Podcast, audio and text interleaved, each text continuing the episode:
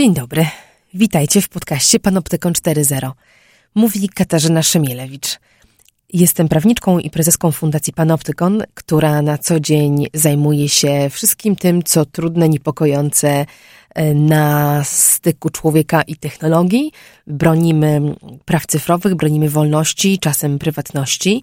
Mm, w tym podcaście nie muszę się ścierać z politykami ani walczyć o lepsze prawo, ale za to staram się sama sobie zrobić przyjemność i trochę lepiej zrozumieć te tematy, z którymi borykam się w pracy, zajrzeć na zaplecze technologii albo pod powierzchnię pewnych zjawisk. E, dzisiaj będzie mniej technologicznie, bardziej biologicznie, bo będziemy rozmawiać o mózgu. I już za chwilę wyjaśnię, jak ten temat wiąże się z podcastem Panoptykon 4.0 e, i z walką o wolność człowieka. Technologie i człowiek. Człowiek i technologie. Gdzie na tym styku czekają na nas zagrożenia? Jak korzystać z technologii, by na nich skorzystać? Jak kontrolować, kto gromadzi o nas informacje i do czego ich używa? Z ekspertami i praktykami rozmawia Katarzyna Szymielewicz. Panoptykon 4.0 Podcast to KFM.pl i Fundacji Panoptykon. Pod koniec stycznia Fundacja Panoptykon wypuściła wstrząsający, jak nam się wydawało, raport e, o tym, jak działa reklama behawioralna w sieci, e, a konkretnie jak to się dzieje, że tracimy kontrolę nad swoimi danymi, które przechwytują strony internetowe, aplikacje bez naszej wiedzy i zgody, a potem niepostrzeżenie to wraca do nas w formie komunikatu targetowanego, czasami bardzo precyzyjnie e, z uwagi na nasze ukryte cechy, słabości itd. Tak większość osób, które czytały ten raport, rzeczywiście były zaniepokojone, ale też zdarzały się takie głosy, e, mówicie o reklamie, reklama, kto by się tym przejmował? Przecież to nie działa. Przecież ja jestem rozsądnym człowiekiem, mm, odpornym na takie mm, manipulacje. E, to w ogóle nie jest o mnie. I zastanawiam się, czy, czy rzeczywiście są ludzie odporni na wpływ reklamy, na manipulowanie emocjami, którzy mogą zachować dystans, mogą czuć się na to, mm, na to uodpornieni. A tak naprawdę chciałabym rozmawiać o tym, jak podejmujemy decyzje i na ile ten proces jest świadomy i wolny, a na ile rozgrywa się czasami w naszej podświadomości poza naszą kontrolą. I chciałabym o to zapytać osobę, która wie, co mówi, bo codziennie przygląda się temu organowi, o którym mowa, w którym decyzje zapadają. E, moim gościem jest badacz mózgu, neurofizjolog z Instytutu Nęckiego, dr Paweł Boguszewski, częsty gość Radia Tok FM. Witam cię Dzień serdecznie. dobry, witam państwa. E, czy mogłabym cię po prostu określić neuronaukowcem? Czy to jest słowo, które, no właśnie, słowo zbyt pojemne, a może mylące? Czym tak naprawdę się zajmuje ktoś taki jak ty, kto bada mózg, ale nie jako psycholog, ale jako biolog? Znaczy, no tutaj sprostuję, że codziennie na ten mózg nie patrzę. Oczywiście, że tak nie jest, bo neuronauka jest bardzo szerokim, można powiedzieć, zjawiskiem. E, tak naprawdę neuronauka jeszcze na niedawno nas gryzła w język. Mówiąc neuronauka, żeśmy mieli poczucie, że troszeczkę to jakoś dziwnie brzmi, ale już się osłuchało. Mm, I jest to oczywiście kalka słowa angielskiego neuroscience, a oznacza generalnie nowe podejście do robienia badań naukowych. Jak sobie pomyślimy o uniwersytecie, to mamy Wydział Chemii, e, Wydział Fizyki, na tych wydziałach mamy poszczególne katedry, w katedrach mamy poszczególne laboratoria, a na końcu mamy kogoś, kto się zajmuje się bardzo małym wycinkiem pewnej szczegół, pewnego szczegółowego zagadnienia. Mm, I okazało się, że takie bardzo szczegółowe zagadnienia są przydatne w nauce, ale często można zgubić taki cały ogląd. W związku z tym w przypadku neuronauki pomyślano inaczej. Weźmy, połóżmy na stole, na samym środku ten ludzki mózg. Nie, podstaw... nie kroicie go. Niektórzy kroją, ja osobiście nie. Zadajemy konkretne pytanie, jak to działa? Jak ten mózg tworzy świadomość? I żeby zrozumieć ten y, najbardziej skomplikowany twór, jaki znamy we wszechświecie, musimy zaprosić do współpracy ogromną rzeszę ludzi, bo tutaj zarówno psychologów, mhm. neuropsychologów, y, fizjologów, biologów. I ja wszystkich ich razem można byłoby określić mianem neuronaukowców. Dokładnie tak. Czyli to jest raczej, to jest na zasadzie, że można być biochemikiem i neuronaukowcem, kiedy się na przykład dokładnie bada biochemię mhm. E, pewnych zjawisk, które zachodzą przede wszystkim w neuronach, które powodują, że ten układ nerwowy jest bardzo E, specyficzny, jak również chociażby informatycy. To jest e, bardzo szeroka dziedzina i tak naprawdę dopiero to szerokie podejście pozwoliło nam pchnąć ją do przodu. Ponieważ co z tego, że fizjolog potrafi fantastycznie pobrać pewne dane fizjologiczne, na przykład neurofizjologiczne, typu pewne potencjały mm, z tkanki czy z powierzchni czaszki, Potencjały, typu EG, czyli prądu, elektryczny. prądu elektrycznego, Mhm. gdzie... Ciekawe, że my też działamy na prąd, prawda? Oczywiście, gdzie tak naprawdę y, informatycy i matematycy teoretyczni pozwalają nam zrozumieć, co tak naprawdę tam się, tam się dzieje, ale oni muszą razem współpracować. To nie może być na zasadzie takiej, że mamy te osobne katedry, tylko rzeczywiście neuroscience wymaga ścisłej współpracy bardzo szerokiej grupy y, badawczej. W związku z tym w pełni czuję się neuronaukowcem, w- robiąc swoją małą, wąską działeczkę w obrębie tej nauki. To przyłóżmy w takim razie tę wąską, fascynującą dla mnie zupełnie działeczkę do czegoś, co, co, co mnie w Panoptykonie e, ostatnio interesuje bardzo, właśnie marketing i sposób oddziaływania na ludzki mózg z taką intencją, aby wpłynąć na nasze decyzje na nasze zachowanie. I właśnie ten, ten, ten problem, e, ten problem wpływu. Jeżeli rozmawiam z ludźmi od marketingu, to słyszę od nich, że reklama e, jest skuteczna, jeżeli jest oparta o historię, historię, która wiąże się z naszymi emocjami, wywołuje te emocje, to jest taka najlepsza historia i jeszcze wtedy, kiedy e, ekspozycja na nią będzie wielokrotna. Więc raczej stawką w grze marketingowej jest pokazać coś mocnego, emocjonującego więcej niż raz. Taki byłby ten przepis na, na idealną reklamę. Tymczasem właśnie wielu osób, z którymi mam kontakt, twierdzi, że mm, jest przekonana, że podejmuje racjonalne decyzje.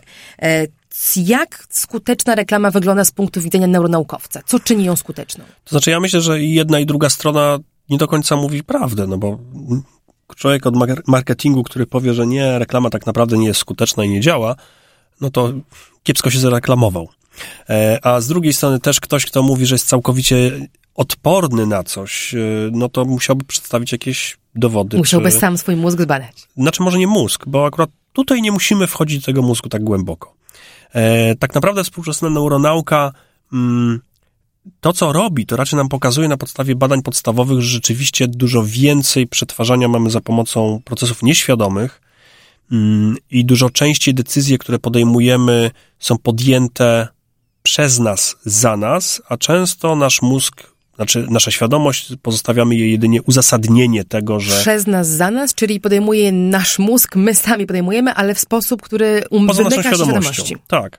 No to oczywiście troszeczkę brzmi, brzmi strasznie, ale generalnie chodzi o to, że no, bo- bo mózg to my.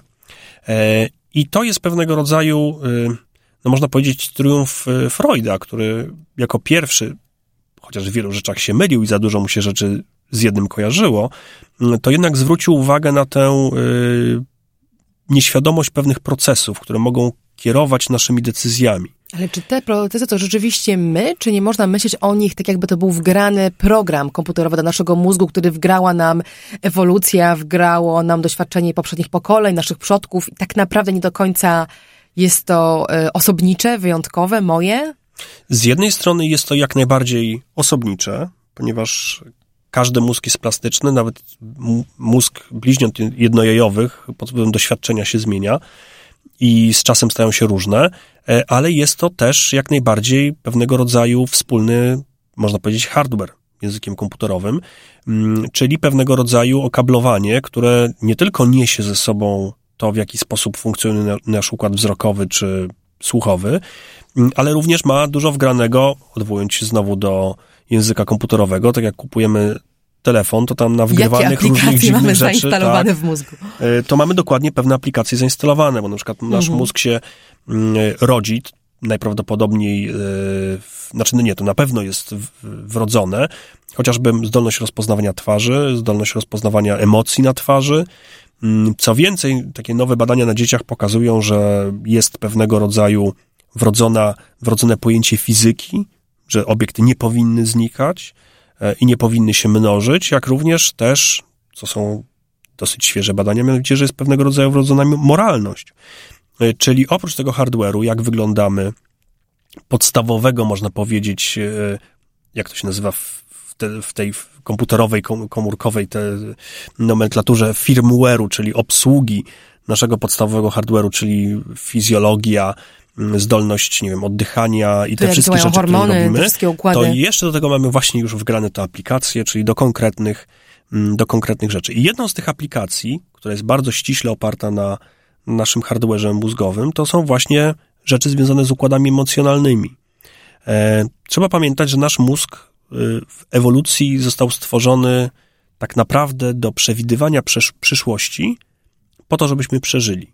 To znaczy nie służy nam do tego, żeby nam było dobrze, niestety. Albo do kombinowania, jak sobie jeszcze bardziej skomplikować życie i co jeszcze w nim. No, akurat w tym jesteśmy bardzo dobrzy. Tak, e, nie, natomiast, funkcjonalne. Tak, natomiast też nie służy do odbioru rzeczywistości, jakiego ona jest, tylko jakiej, jaką musimy, jako, jaka musi nam się wydawać, żebyśmy przewidzieli dobrze przede wszystkim zagrożenia w mhm. przyszłości. Wykrywanie zagrożeń. Dokładnie, więc y, tak naprawdę ten podstawowy układ emocjonalny, czyli dążenie do przyjemności, do unikanie E, nieprzyjemności. Jest to pewnego rodzaju taka oś, na której działają tak naprawdę wszystkie zwierzęta. Nie chodzi tu o hedonizm, o to, żeby było najprzyjemniej, tylko ewolucyjnie ta przyjemność była jednoznaczna z przetrwaniem. Przyjemność to znaczy nie zeżarł mnie żaden zwierzak, nie zostałam postrzelona. Nie, nie, nie. Przyjemność też jako przyjemność, jako hedonistyczna to przyjemność. Też, tak? tak, jak najbardziej, no bo y, takie rzeczy, które y, nie są dla nas, ich brak nie jest zagrożeniem y, bezpośrednim, jak na przykład dobre jedzenie, czy chociażby tworzenie potomstwa, one muszą być przyjemne, ponieważ to nas daje nam pewnego rodzaju oś życiową pozytywną. Ale jednocześnie oczywiście jest ta druga część osi, czyli unikanie wszelkiego rodzaju zagrożeń, czyli emocje negatywne. Mm, I tak naprawdę te dwie osie są podstawą całego układu emocjonalnego i tak jak powiedziałem, one są wspólne dla większości zwierząt. E, procesy emocjonalne unikania niebezpieczeństwa dążenia do czegoś, co jest pozytywne. Widzimy nawet u tak prostych organizmów jak muszki owocowe, e, i, i, jeszcze prostszy. Ciekawa, jaka reklama będzie działała najlepiej na muszki. Odstraszająca. No ale wróćmy, wróćmy do reklamy, bo to, jest, bo to jest bardzo dokładnie, to jest bardzo mhm. ciekawe, czyli, czyli yy, recepta na reklamę idealną wedle neuronauki to jest taka reklama, która pobudzi nasz ośrodek przyjemności, ewentualnie zagra na poczuciu zagrożenia, a więc taka, która ewidentnie wykorzystuje emocje, a nie fakty? Czy to jest prawda, że to emocje działają w tych narracjach, a nie racjonalny przekaz to mydło myje lepiej, ten samochód jeździ szybciej, ten jest bardziej bezpieczny? Dokładnie tak. Emocje sprzedają, ponieważ yy, można powiedzieć, one uruchamiają pewnego rodzaju torowanie w naszym mózgu. To znaczy, układ emocjonalny jest y, ściśle powiązany z percepcją i przetwarzaniem informacji. Czyli w momencie, kiedy jest jakiego, jakiegoś rodzaju zagrożenie, e, które wykrywamy na przykład polem naszego wzroku, czyli pojawienie się jakichś obrazów, które niosą komunikat o zagrożeniu w reklamie wizualnej, bądź dźwięki, które mogą się kojarzyć z zagrożeniem w reklamie dźwiękowej, to automatycznie nasz układ emocjonalny, który nie jest zbyt mądry, uruchamia Aktyw, pewnego rodzaju alarm i automatycznie ten alarm, akurat te szlaki dosyć dobrze znamy w mózgu, powoduje na zasadzie takiej pętli sprzężenia wzrotnego uruchomienie uwagi. To znaczy, jeżeli jest jakiś bodziec, który uruchomi nasz układ emocjonalny bez naszej świadomości, automatycznie nasza układ uwagi ma być wyostrzony, a układ świadomości ma zwrócić uwagę na to, co się dzieje.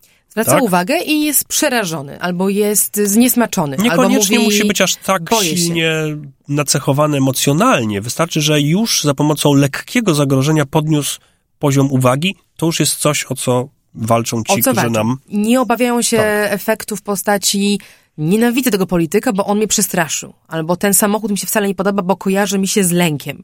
Nie lepiej, żeby bał się ten człowiek i zauważył, niż żeby to było płaskie. Niskie emocje, niski poziom uwagi. To znaczy, może nie, tutaj to, to jest oczywiście cel tych wszystkich speców od reklamy, jak to wypoziomować. E, kiedyś to jest oczywiście coś, co słyszałem anegdotycznie, że była pewna linia samochodów w Stanach Zjednoczonych, e, chyba to się Dodge Ram nazywało, która gdzie wybierali, jaka ma być stylistyka. No i wybrali dosyć taką brutalną, obrzydliwą stylistykę, mm, którą większość ludzi raczej odrzuciła, ale okazało się, że ta klientela, w którą chcieli uderzyć, czyli e, w miarę młodzi, w średnim wieku mężczyźni, to było to, co im najbardziej odpowiadało, więc wybrali dosyć taki brutalny, brzydki design, ale to dokładnie była ta grupa, mhm która miała te brzydkie samochody kupić. Donald Trump straszący mm, granicą z Meksykiem, pokazujący broń i tak dalej w swoich komunikatach, y, zna swój target i wie, że oczywiście, to ale, może zadziałać? Ale tutaj oczywiście wchodzimy też w zakres całej, całego marketingu politycznego. To jest dokładnie budowanie wizerunku. To jest dokładnie budowanie wizerunku, gdzie musimy trafić w pewne, e, no, w pewne, można powiedzieć, takie bramki, w pewne słowa klucze, w pewne miękkie miejsca tych ludzi, do których chcemy trafić, ale to, to politycy robią non-stop. Większość z nich robi to tak naprawdę troszeczkę intuicyjnie. Mm, a oprócz tego mają dokładnie speców od y, politycznego marketingu, którzy, Którzy korzystają z badań którzy neuronaukowych. profilują mniej więcej w jaki sposób dotrzeć do konkretnego elektoratu, który jest jeszcze nieprzekonany i to możemy obserwować praktycznie codziennie w środkach masowego przekazu. Praktycznie ten każdy przekaz jest, jest, jest reklamą, a nie jest przekazaniem informacji. Mhm, No tak, ten eksperyment rzeczywiście uczestniczymy w nim, w nim na co dzień. E, Pytanie właśnie, jak, jak, jak, jak reagujemy, skąd możemy to wiedzieć, ale do, do tego, jak to jest badane i, i co o tym wiemy, to jeszcze, jeszcze wrócę, ale jestem ciekawa też takiego e, hipotetycznego kontrefektu. Przyjrzałam e, różne badania przed naszym spotkaniem. E, trafiłam między innymi na, na taki artykuł pracowany przez panią Raymond z Imperial College London, również neuronaukowca, naukowczynię, e, która twierdzi, że e, przekaz, który nam się wcina w czynność, którą, którą wykonujemy, który nam przeszkadza, jest traktowany inaczej. Jest teraz myślę rzeczywiście o reklamie, którą wywołałeś, reklamie, która jest wszechobecna, przekazach, które nas atakują, często w momencie, kiedy wcale nie mamy, nie mamy na niej ochoty. Czy y, potwierdzasz to z perspektywy neuronauki swoich doświadczeń, że efekt reklamy może być osłabiony tym, kiedy ona się pojawia w naszym życiu i na ile jesteśmy gotowi albo skłonni w ogóle słuchać takiego komunikatu. Więc ja wchodzę na stronę, bo chcę zobaczyć pogodę i w tym momencie dostaję w twarz banerem. Czy, czy takie zachowanie z perspektywy neuronauki nie jest kontrskuteczne? Według mnie jest totalnie kontrskuteczne i no, jak tu się akurat przyznam, że pierwszą rzeczą, którą ja robię w przypadku jakichkolwiek konfiguracji komputera, adblock? czegoś, to jest blokowanie wszelkich reklam, ponieważ akurat jestem na nie bardzo wysoko uczulony. I jeżeli na przykład jest jakiś serwis, który blokuje treść yy, z powodu tego, że ja blokuję reklamy, to ja mu po prostu dziękuję, już więcej go nie odwiedzam. Tak, ja bardzo lubię, kiedy nam daje taki serwis alternatywę i mówi, chcesz zapłacić, czy chcesz oglądać? Wtedy uważam, że to jest fair i i jestem skłonna zapłacić, jeśli Tak, jest wartościowa tak, treść, ale jeżeli tak. to jest wymuszanie mm, tak naprawdę ekspozycji mojej uwagi na treści, które mnie irytują, e, również uważam, że to jest coś, co po prostu dla mnie nie działa, ale ciekawe dla mnie było odkrycie, że również badacze mózgu e, to potwierdzają, że tak naprawdę mózg człowieka dyskryminuje, czy też w, y, po fakcie negatywnie, gorzej ocenia komunikat, który zakłócił jakąś inną czynność. To znaczy akurat tutaj, tak jak mówię, często neuronauki nie potrzebujemy, to wystarczy po prostu zwykłe badanie, Zdrowy rozsądek. E, Znaczy nie tyle zdrowy rozsądek, bo zdrowy rozsądek nie zawsze nam pokazuje, jaka jest rzeczywistość. Czasami się wydaje, że... jest? To byłoby ciekawe. e, Czas, czasami się wydaje, że coś jest, ale tak naprawdę e, po prostu musimy przeprowadzić bardzo precyzyjne badania, gdzie no, w sposób kontrolowany na dużej grupie możemy rzeczywiście wyłapać pewne efekty, więc e, jak najbardziej badania naukowe, ale tu nie musimy do tego zaprzęgać neuronauki. Neuronauka może nam pokazać pewne korelaty mózgowe, że na przykład rzeczywiście ten irytujący komunikat aktywizuje na przykład właśnie jakieś uczucie negatywne czy pozytywne, ale tak czy inaczej my to wiemy, chociażby z, e, z badań, jeżeli są dobrze zaprojektowane, to możemy po prostu zrobić badanie, gdzie osoby widzą takie reklamy dosyć irytujące i potem patrzymy na przykład na ile są skłonne taką markę ocenić, bądź czy ją w ogóle zauważyły. Czyli po, po czynach ich poznajemy, Tak. a nie koniecznie tak. patrząc na mózg. Nie musimy patrzeć w środek. No tutaj mm, ta neuronauka jest rzeczywiście często wykorzystywana, że jak powiemy neuronauka, to wszyscy klękają. Tak? No bo już powiedział neuronaukowi, ja no właśnie, powiedziałem o to, o to, o to i wszyscy chciałam cię klękają. zapytać, bo... bo, bo, bo Z tym trzeba potwornie ostrożnie, tak, bo czuję, często... że jest taki hype. Tak, bo często ludzie do, tak, no. dopisują sobie neuro. Po pierwsze, sami się na tym nie znają, yy, bo nie prowadzą ani badań, ani nigdy nie prowadzili tego typu badań. Natomiast jest to, że tak powiem, takie no, sexy słowo, które jak się dorzuci gdzieś, to sobie no, do, doprawiliśmy pewnego rodzaju treści. Czy to ma sens? Nie ma sensu, ale brzmi dobrze. To mam wrażenie, że na, na, na, dużą skalę taki neuromarketing wypromował Martin Lindstrom, który napisał e, zakupologię w 2008 roku już I, i, i wtedy mam wrażenie na taką większą skalę zaczęło się mówić o tym, że neuronauka wyprze e, czy będzie nawet skuteczniejsza, jeśli chodzi o, o marketing niż e, inny, inne słowo klucz e, big data, tak? Analiza danych o człowieku. A więc zamiast patrzeć na dane behawioralne, dane o tym, jak zachowują się ludzie, jakie mają motywacje ujawnione w sieci poprzez pozyskiwanie ogromnych ilości danych z serwisów społecznościowych, wyszukiwarek i tak dalej, i tak dalej, możemy trochę iść na skróty, biorąc sobie próbkę reprezentatywną ludzi, wkładając im na, na głowy urządzenia do, do rezonansu, czy, czy EG, czy, czy, czy inne fajne zabawki, o których mam nadzieję trochę powiesz, co to w ogóle jest za meneżeria i co jest do dyspozycji. E, I patrząc, jak ich mózg reaguje. I tutaj ja mam, w zasadzie mam chyba dwa pytania. Po pierwsze, mm, właśnie jak to się bada, na ile te badania są, są powtarzalne, wiarygodne, e, czytelne, e, a po drugie, a może po pierwsze o powtarzalność. Czyli mówiąc wprost, jeżeli dany osobnik jakoś zareagował na przekaz, jego mózg zaświecił się w 15 miejscach, czy możemy to ekstrapolować i mówić, że tak samo zachowa się każdy mężczyzna, każda kobieta, człowiek w tym samym wieku, jak to się skaluje i skąd my tak naprawdę wiemy, dlaczego to się zadziało, prawda? Czy ten bodziec, który wywołał reakcję mózgu, to był ten, który badaliśmy, czy jakikolwiek inny? Czy to nie jest jednak, no, czy to nie jest trudno te korelacje wytworzyć? No właśnie, więc jako naukowiec się z nim nie zgodzę. Akurat uważam, że podejście typu big data będzie dużo bardziej skuteczne mm. niż podejście typu naukowe, a przede wszystkim będzie tańsze. Dużo tańsze. E, no bo teraz e, zauważmy sobie w ten sposób. Z punktu widzenia marketera, e, znaczy nie ma, może nie marketera, tylko osoby, która zajmuje się właśnie marketingiem, co jest najważniejsze? To jest opracowanie metody, która jest najbardziej, najbardziej maksymalizuje efekt reklamy. Tak? Chce coś sprzedać, w jakiś sposób musi zmaksymalizować swój efekt. E, no i w tym momencie, e, czy dla niego ważne jest, żeby wiedział, jak to działa? Nie. Nie, on chce Ważne przewidzieć to, przyszłość. Działało. On chce przewidzieć, jak tak. zachowa się podobny człowiek do tego, którego on już poznał. Więc no rozumiem, że patrząc na mózg, na to, że y, konkretny przykład, tak? Bierzemy filmik reklamowy do telewizji, wyprodukowany, długi, y, tam nie wiem, dwuminutowy. Potrzebujemy zrobić krótką wersję na 30 sekund do internetu, więc sadzamy 100 osób z, mm, z czymś, co skanuje ich mózg y, i patrzymy, w których momentach im się świeci. Już teraz Mhm. to bardzo brutalizuję i upraszczam. I wyciągamy te fragmenty do internetu. Mhm. Czy, czy takie podejście na gruncie neuronauki się broni? To znaczy tak, y, troszeczkę się broni, w tym sensie, że możemy rzeczywiście wchodzić tutaj w, w tą przyczynowość. To znaczy rzeczywiście, czy jakaś reklama, która jest y, skuteczna, co ona tak naprawdę uruchamia w naszym mózgu i czy to jest rzeczywiście jakiś konkretny koktajl, zmieszanie, nie wiem, emocji negatywnych z pozytywnymi, coś takiego jak, nie wiem, podróż na koralejce górskiej, którą się troszeczkę Mhm. boimy, ale jednak jest przyjemna. Y, I y, szukać takich korelatów neurobiologicznych tej, tej aktywności. I to jest rzeczywiście jedno podejście, które może nam coś pokazać.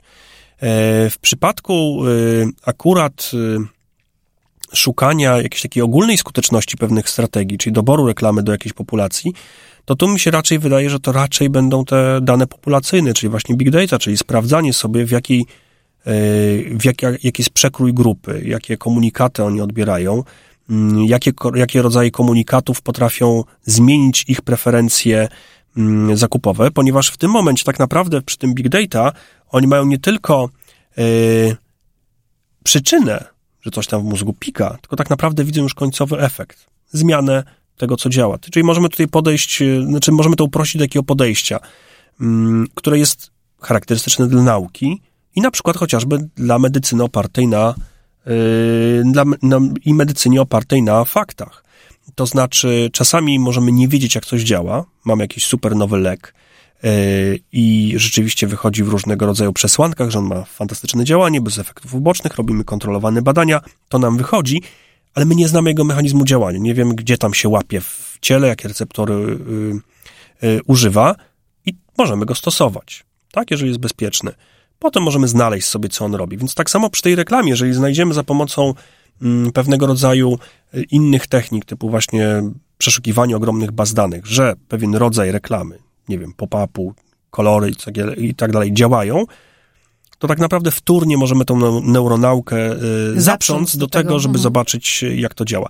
Ale jak najbardziej takie podejścia typu właśnie wybierzmy najbardziej, nie wiem, silne efekty z filmu, skomasujmy to, są próby tego robienia, Mm, tylko że tutaj nie zawsze musimy sięgać do tego mózgu. Nie zawsze trzeba pakować kogoś do skanera, bo nie jest to tanie yy, i jest to zawsze też pewnego rodzaju sztuczną sytuacją. To znaczy, e, taka osoba Człowiek może będąc, się stresować, tak, będąc badana, tak, to, czyli no to nie jest dosyć, to nie jest komfortowe, tam jest hałas, trzeba mieć słuchawki, e, przy dłuższym badaniu się po prostu zasypia z nudów, także mm, tutaj nie musimy się tego odwoływać aż tak głęboko, aczkolwiek próby tego rodzaju są. Tutaj mogę akurat pokazać, e, znaczy bardzo fajna jest, jest akurat osoba chociażby Dana Arieli, Mm, to jest, on się nazywa ekonomistą behawioralnym, pracuje w Stanach, ale jest pochodzenia, pochodzi z Izraela.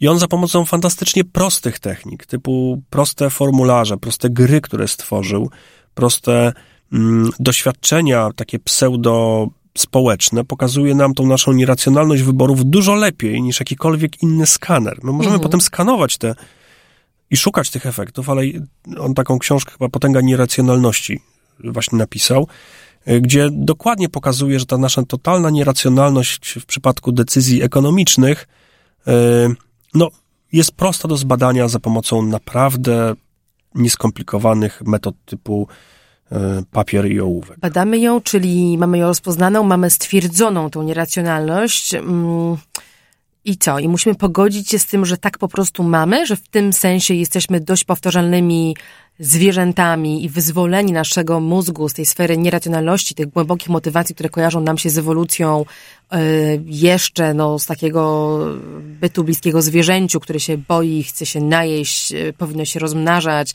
dąży do podstawowej przyjemności, że to po prostu w nas jest wgrane i bardzo trudno człowiekowi współczesnemu wyrwać się z tego? Czy to, to jest rzeczywiście w miarę wspólne dla całego gatunku? Oczywiście. Znaczy, pierwsza według mnie sprawa to jest przyznać się do tego. Zrozumieć, że tak jest i koniec. E, tutaj oczywiście nam nie idzie na rękę nasza kultura, która jednak stawia człowieka na piedestale, odcina go od swoich zwierzęcych korzeni, e, twierdzi, że jesteśmy tym jednym, jedynym wybranym gatunkiem, który ma całą resztę tylko jeść i eksploatować.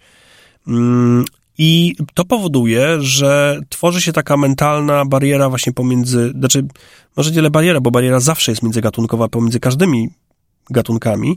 Natomiast tutaj się tworzy pewnego rodzaju ten brak kontinuum, to znaczy jakby odrzucamy naszą biologiczną zwierzęcość, twierdząc właśnie, że pewnego rodzaju nieracjonalne bądź inaczej, nieracjonalne dla jednostki, ale racjonalne z punktu widzenia ewolucji zachowania nie są nam dane. Że poprzez to, że mamy rzeczywiście świadomość, chociaż neuronaukowcy wcale nie wykluczają braku, znaczy braku, nie zakładają braku świadomości u zwierząt, mm, ale to, że my mamy tą świadomość powoduje, że absolutnie jesteśmy pewnego rodzaju racjonalnym tworem i ta nieracjonalność u nas nie występuje. To jest oczywiście całkowita nieprawda. Tak jak wspomniałem, coraz więcej widzimy, że procesy tak naprawdę świadome, to jest można powiedzieć taki dyrektor, który siedzi na samym szczycie korporacji, i który jest tylko angażowany wtedy, kiedy rzeczywiście jest pewnego rodzaju konflikt i firma nie wie, jak działać na automacie. Mhm. A w momencie, kiedy wszystko jest ok, to po prostu firma leci na pełnym automacie i no ten dyrektor może po prostu sobie siedzieć z nogami na stole. I może zasnąć. I, i może zasnąć, może sobie pić y, herbatę. No wyobraźmy sobie chociaż prostą czynność jazdy samochodem. Tak? Jak ktoś jest rzeczywiście Jak już... byłaby ona trudna dla nas, gdybyśmy tak musieli jest. ją w pełni jak, świadomie jak, przeprowadzić. Jak jest już dobrym kierowcą, to znaczy ma pewne nawyki. A co to są nawyki? Nawyki to jest wykonywanie szybkie, prawidłowe pewnych czynności bez angażowania świadomości. Po prostu jedzie.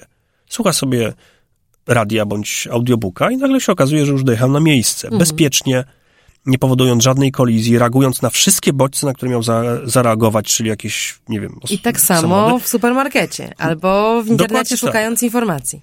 No i dobrze, czyli te nawyki są, musimy wiedzieć i zdawać sobie sprawę, że mamy automatyzmy, I o ile automatyzmy właśnie w zadaniach ruchowych, to wszyscy akceptują. Tak, no wiadomo, sport polega na tym, mhm. że musimy e, nauczyć nasze, to się mówi cudzysłowie ciało, ale to jest oczywiście nieprawda, bo to uczymy nasz mózg, pewnego rodzaju automatyki. Ale ta automatyka też działa przy podejmowaniu decyzji. To znaczy, rzeczywiście ta automatyka oparta na pewnego rodzaju przekaz emocjonalny, e, jak również pewnego rodzaju błędy poznawcze, których jesteśmy pełni, chociażby to, że bardziej się boimy straty niż zysku, że raczej jesteśmy nastawieni na krótkoterminowe e, nagrody tu i teraz niż na planowanie bardzo dalekiej przyszłości. E, czy inne na przykład takie, jak, jak już podejmiemy decyzję, to się trzymamy niej, tej decyzji za wszelką cenę i będziemy wyszukiwali tylko takie informacje, które nas potwierdzą że rzeczywiście, dobra, kupiliśmy to, daliśmy się wkręcić, na przykład te garnki na, wy, na wyprzedaży cudowne. A potem sobie to racjonalizujemy. A potem będziemy sobie racjonalizowali, że rzeczywiście może te garnki naprawdę leczą raka, tak? I będziemy się... Albo zasłużyłam na to. Albo zasłużyłam, tak. Także wydaje mi się, że akurat tutaj pierwszym krokiem to jest e, zrozumienie to, że mamy duże pokłady nieracjonalności i dwa, to jest pozwolenie sobie na błąd. Mhm. No Mam prawo się mylić. Aha, mam prawo ulec czemuś, co potem weryfikuje tak, jako, tak, jako zachowanie tak. błędne. Mam prawo mieć złe przeczucie, w tym sensie, że y, podejmować decyzje na zasadzie takich gut feelings, które czasami są dobre. Czyli takiego z, z brzucha. Intuicji, mhm. tak. To znaczy, że, no bo intuicję definiujemy jako pewnego rodzaju proces podejmowania decyzji na przesłankach, które nie są do końca dla nas jawne. Tak można powiedzieć Czy bardziej naukowo. bada intuicję? Oczywiście, mhm, tak, ciekawe. tak. Y, ale w w tym momencie musimy też mieć pewność, znaczy musimy być, musimy wiedzieć to, że dokładnie ta intuicja może być pewnego rodzaju celem właśnie speców od reklamy, którzy wykorzystują pewnego rodzaju nieświadome procesy, w których próbują się wbić. Czyli te przesłanki, które są nieświadome, które dają nam poczucie, że coś jest lepsze od, od czegoś, mogą być dokładnie wykorzystywane i są wykorzystywane. I to nie tylko przez neuroreklamę, tylko właśnie przez reklamę tak naprawdę już od może i 100 i 200 lat. Mhm. No, in, inny, inny badacz e, pochodzenia izraelskiego, e, Yuval Harari, historyk zresztą, który cytuje wiele badań neuronaukowych, bo ewidentnie go to interesuje i jego książka Homo Deus jest mocno oparta o taką refleksję nad mózgiem człowieka, nad naszą jaźnią. No właśnie, czy mamy w ogóle jaźń? On twierdzi, że nie. On twierdzi, że jesteśmy tylko zbiorem procesów biochemicznych, tak naprawdę algorytmów, on używa tego, tego słowa, które są pozbawione pewnego spójnego głosu czy jaźni, a więc nawet, tak ja rozumiem, jego wywód mm, kontestuje w ogóle obecność tego dyrektora, który siedzi gdzieś tam na czubku e, i, i, i, i mówi, że, że nasze decyzje nie są wolne, tylko są albo przypadkowe, albo w pełni zdeterminowane przez te bardzo głębokie e, automatyzmy. A skoro tak, to być może zrobilibyśmy najrozsądniejszą rzecz, poddając się mm, analizie rozmaitych e, maszyn, algorytmów w sensie takim e, technicznym, komputerów, które obserwując naszą biochemię, mogłyby bardziej racjonalne decyzje podejmować za nas. Tak? Więc tu pojawia się to pytanie, no skoro jesteśmy tak głęboko determinowani przez naszą biochemię, której nie kontrolujemy, no to może podążając w kierunku samorozwoju, doskonalenia, y, w poszukiwaniu tej e, wolności, której jego zdaniem tak naprawdę nie ma, racjonalne byłoby oddanie. Oddanie decyzji czemuś zewnętrznemu, które by nie ulegało podszeptom tych automatyzmów. Zastanawiam się, czy, czy, czy, czy, czy takie myślenie e, rzeczywiście, czy to nie jest nadużycie Harariego, on powołuje się na neuronaukę, kontestując istnienie wolnej woli, kontestując e, naszą, naszą swobodę podejmowania decyzji w sposób świadomy i autonomiczny i podpowiadając trochę taki krok w kierunku, no, e, zatrudnienia do tego algorytmów. To znaczy tak, po pierwsze, trochę się z nim nie zgodzę, bo jego jego wywód wychodzi z jego założenia i pod to założenie dobiera sobie badania neuronaukowe. Ponieważ jak gdyby nie dyskutuje drugiej strony, co jest według mnie bardzo dużym błędem i w przypadku akurat historyka, który pisze książkę popularno-naukową, jest do przyjęcia. W przypadku akurat naukowca, który bada pewnego zjawiska, on, naukowiec zawsze musi sprawdzić drugą stronę. To jaka jest to nie jest, dys, to nie jest, to nie jest dyskurs polityczny, czy, zna, czy gdzie patrzymy jakąś... tylko w lewo bądź w prawo, tak. tylko naukowcy muszą, po pierwsze są szkoleni do tego, że mogą być w błędzie e, i, i to jest jeden z, wydaje mi się, z ważniejszych cech naukowców. To jest to, że moje podejście, moje przekonanie o pewnych sprawach może być całkowicie fałszywe i może być gotowe do zmiany mojego poglądu. To jest jedna z ważniejszych cech, nie upieranie się e, przy pewnych e, twierdzeniach w momencie, kiedy fakty i doświadczenia pokazują coś przeciwnego. To tylko taki ogródek do, do, do Harariego, ponieważ y, akurat z tego co pamiętam, on nie specjalnie dyskutuje, tylko raczej dobiera sobie. No tak, on stawia mocne tezy. Tak, on stawia tezę i do, tego, do tej tezy dobiera sobie odpowiednie badania naukowe. W ten sposób można udowodnić tak naprawdę każdą dowolną tezę. Na to trzeba bardzo uważać, bo niestety tego rodzaju opracowania yy, popularno-naukowe, a nie naukowe są rozpowszechnione wszędzie i potem na przykład mamy problemy z ruchami antyszczepionkowymi, którzy zawsze znają tego jednego naukowca, który nie powinien być naukowcem, czy lekarza, który dawno powinien nie być lekarzem i, i udowodnią bzdurę, e, czy już bardziej ekstremalnie chociażby zwolennicy płaskiej ziemi, którzy, no, niedawno się ukazał bardzo ciekawy film, e, chyba bodajże polskie tłumaczenie to jest Poza Horyzontem, gdzie właśnie było pokazany ten ruch płaskiej ziemi od drugiej strony, ale to byli tacy, którzy chcieli się dowiedzieć prawdy, więc robili doświadczenia. No niestety we wszystkich im wyszło, że jednak jest okrągła, ale przynajmniej chwała im za to, że próbowali dowieść coś za pomocą eksperymentu, a nie za pomocą wyszukiwania bzdur w internecie. Ale wracając do, do tego, mm, y, do, samego, do samej koncepcji oddania decyzji czy w ogóle uznania, że my tak naprawdę nie decydujemy, a więc racjonalnie byłoby tę decyzję oddać czemuś, co to jest, za bardzo jest mniej e, uwikłane w biochemię niż my sami, skoro nam mhm. się trochę nie udaje tego dyrektora zaprząc na czas e, i skontrolować, znaczy, po pierwsze, co się dzieje w głowie. Yy, po pier- to od razu tutaj przechodzimy troszeczkę do działu, jak sobie pomóc. Mhm. A mianowicie prosta przyczyna, znaczy prosta sprawa jest taka. Trzeba uruchomić tak zwane wolne, racjonalne myślenie. Mamy je. Mamy je, oczywiście, że je okay. mamy. Dobra wiadomość, dzięki. Ono, y, to, są, to jest akurat nazwane przez Kahnemana jako tak zwane właśnie szybkie i wolne myślenie, y, które polega na tym, że to szybkie to jest właśnie ta intuicja. E, to jest ta błyskawiczna ocena. Ona jest, można powiedzieć, zaryzykować takie stwierdzenie, że ona jest bardziej pierwotna w nas, czy ma jakąś... Tak, tak. bliższa tego, tego, tak. tego, co w nas zwierzęcej znaczy, pierwotne? Ona jest po to, żebyśmy szybko mogli podjąć decyzję w zalewie informacji.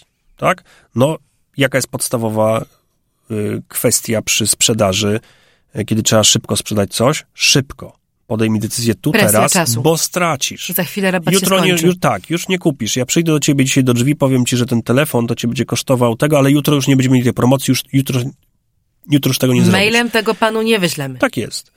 E, więc tak jak akurat blokuję wszystko, co, co się da z reklamami, tak samo nigdy nie odpowiadam na żadne telefony reklamowe. Jeżeli nie są w stanie przysłać czegoś e-mailem, to znaczy, że, to że znaczy, chcą nas oszukać. To jest mhm. bardzo prosta, e, bardzo proste rozróżnienie. I w tym momencie e, to, co musimy uruchomić, to po pierwsze, tak jak powiedziałem, pierwszy krok to jest taki, że musimy wiedzieć, że A, mamy procesy nieświadome, procesy intuicyjne, B, mogą się mylić, C, my możemy się mylić, D, jak trzeba, trzeba zmienić zdanie. I w tym momencie musimy uruchomić pewnego rac rodzaju racjonalną maszynę. No czyli no jak to zrobić? Podejść. to trenować? Oczywiście, racjonalne myślenie trzeba trenować. To jest, do, to jest dokładnie kolejna rzecz, którą się uczy naukowców. To, się, to, to się uczy racjonalizacji. To są podstawy statystyki. Tak? Ludzie są bardzo kiepscy w statystyce. Wszyscy się boją latać samolotami. Znaczy, bo dobrze, nie wszyscy, niektórzy uwielbiają, ja bardzo lubię. Mm. Ja się natomiast, boję samochodem. Natomiast, natomiast statystycznie oswojony. samochód jest dużo no bardziej właśnie. niebezpieczny, nawet jeżeli jedziemy z kimś jako, jako pasażer. Jest dużo więcej wypadków. Statystycznie mamy większą właśnie szansę umrzeć na drodze. Tak samo bardziej się boimy, nie wiem, i bardziej nas fascynują ataki rekinów, e, gdzie tak naprawdę e, więcej ludzi na świecie ginie od ataków krów niż rekinów. A już w ogóle najwięcej to ginie od komarów. Mm, no I w jasne. tym momencie jesteśmy bardzo kiepscy w takiej statystyce, gdzie ta rzeczywiście, ten jednostkowy przypadek, który nam może zagrażać, bardziej nas przeraża niż uspokajający fakt wielu, wielu innych pozytywnych przykładów. Jesteśmy kiepscy, jesteśmy dobrzy w wykrywaniu zagrożenia. I to jest dokładnie to miejsce, gdzie uderzają po pierwsze spece od reklam, e, no i też już mówiliśmy tu o marketingu politycznym, bo to jest dokładnie ta sama metoda, ale tak samo właśnie różnego rodzaju ruchy no, działające na zagrożenie. No tak, tak, czyli w polityce, kiedy ktoś nam mówi o umownym rekinie, często y, zagrożenie terrorystyczne, uchodźcy, czyli Dokładnie zjawiska tak. rzadkie, nietypowe, mur, dajmy wszystkim broń. odległe, być może w ogóle nie, dotyczące, ale spektakularne w, tak. w, wizji, e, to działa na mózg. No więc co zrobić z tym mózgiem? Jak go trenować? Jak go przygotować do tego, żeby y, wybierał bardziej racjonalnie? Czy mamy jakiś ośrodek kontroli, który możemy wspierać? Przede wszystkim trzeba zrozumieć, że mamy emocje. Jeżeli czujemy te emocje, rozumiemy te emocje, to trzeba je odstawić na bok. Tak? Taki po pierwsze, mindfulness, medytacja? Tak, dokładnie. To jest jedna z lepszych, e, można powiedzieć, pewnego rodzaju metod, żeby właśnie mm, zrozumieć tą naszą zwierzęcość, naszej natury, i zaakceptować ją, a nie odrzucić. Mm, czyli obserwujemy, tak? że nie, płyną, nie negujemy ich, ale też nie tak podążamy jest. za nimi. Natomiast, natomiast w pewnym sensie, jak gdyby postarać się odciąć od wszystkich emocjonalnych e, bodźców, które nas przekonują do zakupu, koniecznie tu i teraz tego pięknego czerwonego samochodu, tylko przeprowadzić sobie prosty rachunek, tak? Czy potrzebuję go, czy go nie potrzebuję. Pilnować się bardzo, czy przypadkiem ja nie wyszukuję, jak bardzo ja go potrzebuję. Czyli teraz, dobra, kupili... Już mi się spodobał, już go Chcę kupiłem. kupić ten nowy telefon i ja już sobie tłumaczę, że on będzie dwa razy szybszy, będę dwa razy szybciej pracował. Czy rzeczywiście tak jest? Więc to uruchomienie tego wolnego myślenia jest pewnego rodzaju y, trudne, ale jest możliwe. Wolnego w tym sensie, że ono przebiega wolniej? Wolne... Tak, tak, bo do niego musimy pewnego rodzaju mhm. zaangażować wysiłek. No bo bardzo często pewne proste y, decyzje, y, no nie musimy nad nimi się zastanawiać, może ekonomicznie jest je szybko podjąć i iść dalej. Ale chociażby na przykład ocena ludzi, tak? Spotykamy kogoś nowego, nie lubimy go, no. Mhm, nie lubimy. Tak, dobrze. coś nam intuicja mówi, że no, Uścisk źle mu się z oczy, oczy, patrzy. Tak, mhm. jakiś taki jest trefny. Mm, I w tym momencie mm, skąd to się może brać? To może być coś takiego, że ktoś bardzo podobny, jakiś da, dawno temu, w jakiś sposób nam zagroził, w jakiś sposób zapadł w pamięć naszego układu emocjonalnego negatywnie. Układ emocjonalny jest pamiętliwy, Mhm. ale jest układem nieświadomym. Czyli możemy nie pamiętać spotkania z taką osobą. Ym, Ale również to może być y, pewnego rodzaju y, właśnie jakaś jedna cecha, która nam się źle kojarzy, typu na przykład, no nie wiem, ktoś ma brudne buty, bu, brudne buty, a nam, nie wiem, zawsze wmawiano, że ktoś idąc na rozmowę musi mieć po prostu wyglansowane, może być cało obszarpane, ale buty musi mieć czyste, tak? I w tym momencie my możemy taką cechę zobaczyć, nieświadomie ją odebrać, już mieć od razu negatywne nastawienie do osoby. W związku z tym, w przypadku nas, to tutaj jest to, to ważne, żeby odrzucić nasze poczucie, to nasze właśnie wewnętrzne, ta intuicja. Chociaż można, I przejść do w przypadku ludzi, argumentów merytorycznych. to są tak złożone systemy poznawcze, że może czasami e, ta rzeczywistość kontaktu międzyludzkiego jest tak skomplikowana, że w zasadzie ta intuicja wydaje się taka najczystsza, prawda? Czyli używamy tylu sztafarzy, tylu Nie. masek, tylu pozornych Znaczy, działań. Tutaj oczywiście to jest, to musimy pewnego rodzaju wyważyć, bo na przykład, yy, nie w procesie rekrutacyjnym, tutaj nie jestem specjalistą od rekrutacji, ale e, generalnie właśnie się powinno, przynajmniej przy budowaniu dobrego zespołu, oprzeć na obydwu cechach. To znaczy osoba, która jest całkowicie, no chyba, że potrzebujemy programistę, którego zamykamy w pokoju na klucz i on tam siedzi, klepie w klawiaturę i nie wych- tylko mu pizzę dostarczamy i, i kawę. Biedni programiści. E, y, To w momencie, kiedy osoba na przykład nie ma jakichś cech, które powodują, po, potrafią budować zespół, no to nawet jeżeli będzie super specjalistą i papiery ma doskonałe, no to może się nie udać z taką osobą współpracować, więc to jest zawsze tak pewnego rodzaju, trzeba połączyć tą intuicję, na ile potrzebujemy kogoś, z kim mamy chemię, versus jego obiektywne, obiektywne wyznaczniki, ale na mom- w momencie oceniania obiektywnych wyznaczników musimy dokładnie im powiedzieć, na ile one są dla nas ważne i nie pozwolić, żeby na nie wpływała nam właśnie ta wstępna ocena. Czyli tak naprawdę y, dyrektywa byłaby taka, że decyzje ważne podejmujemy powoli. Możemy zaryzykować podjęcie szybkiej decyzji co, co, do mydła, które kupujemy, ale już z politykiem y, albo karierą, albo nową przyjaźnią, kupnem domu. y, z kupnem domu czy samochodów warto y, zwolnić ten proces. Oczywiście. A czy możemy mm, zadziałać na swój mózg farmakologicznie albo jakimś innym zewnętrznym, już tak trochę nawiązując do Harariego i jego e, pomysłu na to, że to algor- algorytm zewnętrzny będzie mnie wspierał w decyzji, z kim się mam związać, albo jaka praca jest dla mnie i to będzie lepsze.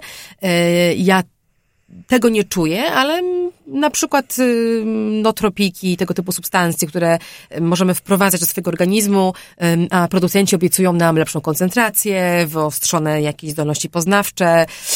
No właśnie, czy możemy się ulepszyć? Nie. Już tak, nie. Nie. O, Koniec. O, koniec.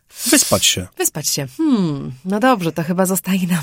Nie ma żadnych, znaczy nie ma żadnych środków, do- które by w ten sposób cudownie działały na bazy. poprawianie decyzji. Wręcz były badania, które pokazują, że na przykład nadmiar kofeiny u mężczyzn powoduje wręcz utratę racjonalności w decyzji przy wzroście bycia pewnym, że się robi dobrze. Mhm.